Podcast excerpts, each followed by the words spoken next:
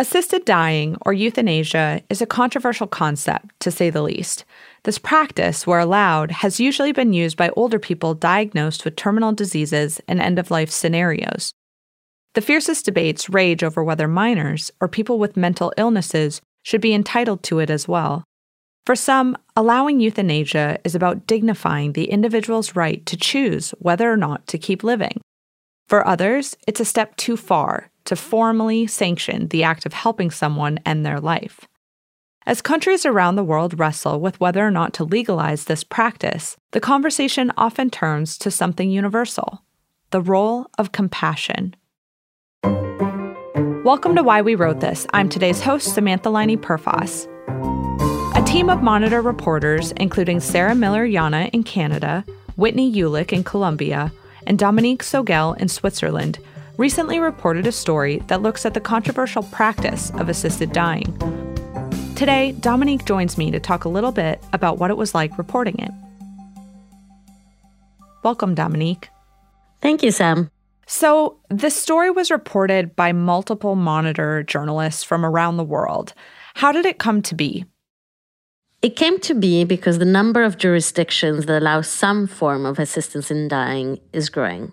And more recently, Spain legalized euthanasia, and Portugal appears to be at the doorsteps of doing so. So I started looking at the debates there and seeing where the debates were unfolding in other parts of the world. And talking to Sara, it came to my attention that there were very fierce debates about this issue also in Canada. And then we reached out to Whitney because Colombia had actually allowed euthanasia for quite some time, and it's it's a bit of an outlier nation for South America. So that's how it became a global monitor story. But despite the cultural differences, um, I think the core issues are very similar, where we found that compassion was the common denominator, both in terms of how people who support euthanasia view the issue and those who oppose it view the issue. So, questions of life and death and what makes a compassionate society, how we take care of the vulnerable, are debated in very similar terms. Could you give an example of differences in, let's say, an Asian country versus a country that's more coming from an Anglo Saxon type of cultural background? So, active euthanasia is not allowed in Asia, Africa, or much of the Middle East for cultural and religious reasons. So, in some traditions, there is an understanding that if you are facing terminal diagnosis, you shall suffer through it, and that's okay. You have community around you to carry you through that. Whereas in Western wealthier societies, the individual's well being and comfort at the end of life can be interpreted as a reason not to continue living when their quality of life has been compromised by a terminal disease or a psychiatric disorder in some cases. Were there any particular sources who had stories that stuck with you?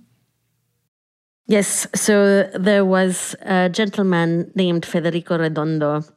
And in his case, he was the one who alerted his mother that she would be eligible to request euthanasia in Colombia. And that was a choice that I think initially he regretted because he was not foreseeing such an outcome for his mother.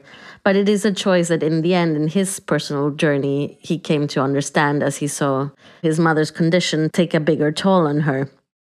What were some of the challenges reporting a story like this?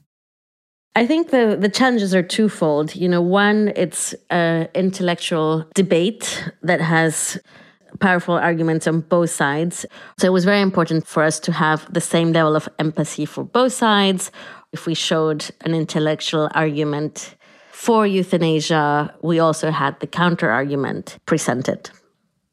In this story, the demand for compassion was the greatest. I was comparing notes with my fellow reporters, and so much thought went not only just into the interviews, but also just the request for the interview because we didn't want to hurt anyone. As a journalist, we want to get our facts right, and we might go back to the source multiple times to get the right narrative details. And that act of repetition can be very difficult for sources who've experienced a traumatic experience.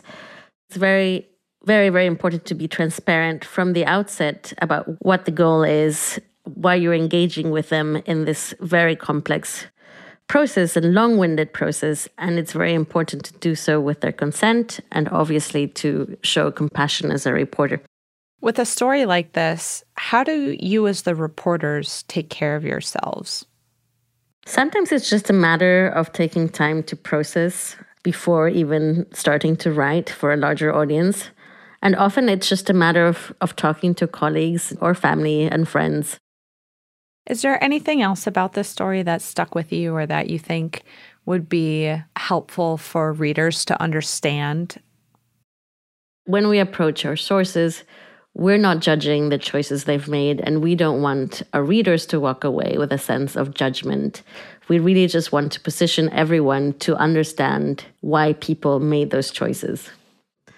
A lot of the debates around euthanasia revolve around how the person dies. Uh, is it assisted suicide? Is it physician assisted death? Who has access to it? Under what circumstances? In what way? But as one source put it quite nicely, assisted dying is less about death than it is about how we want to live.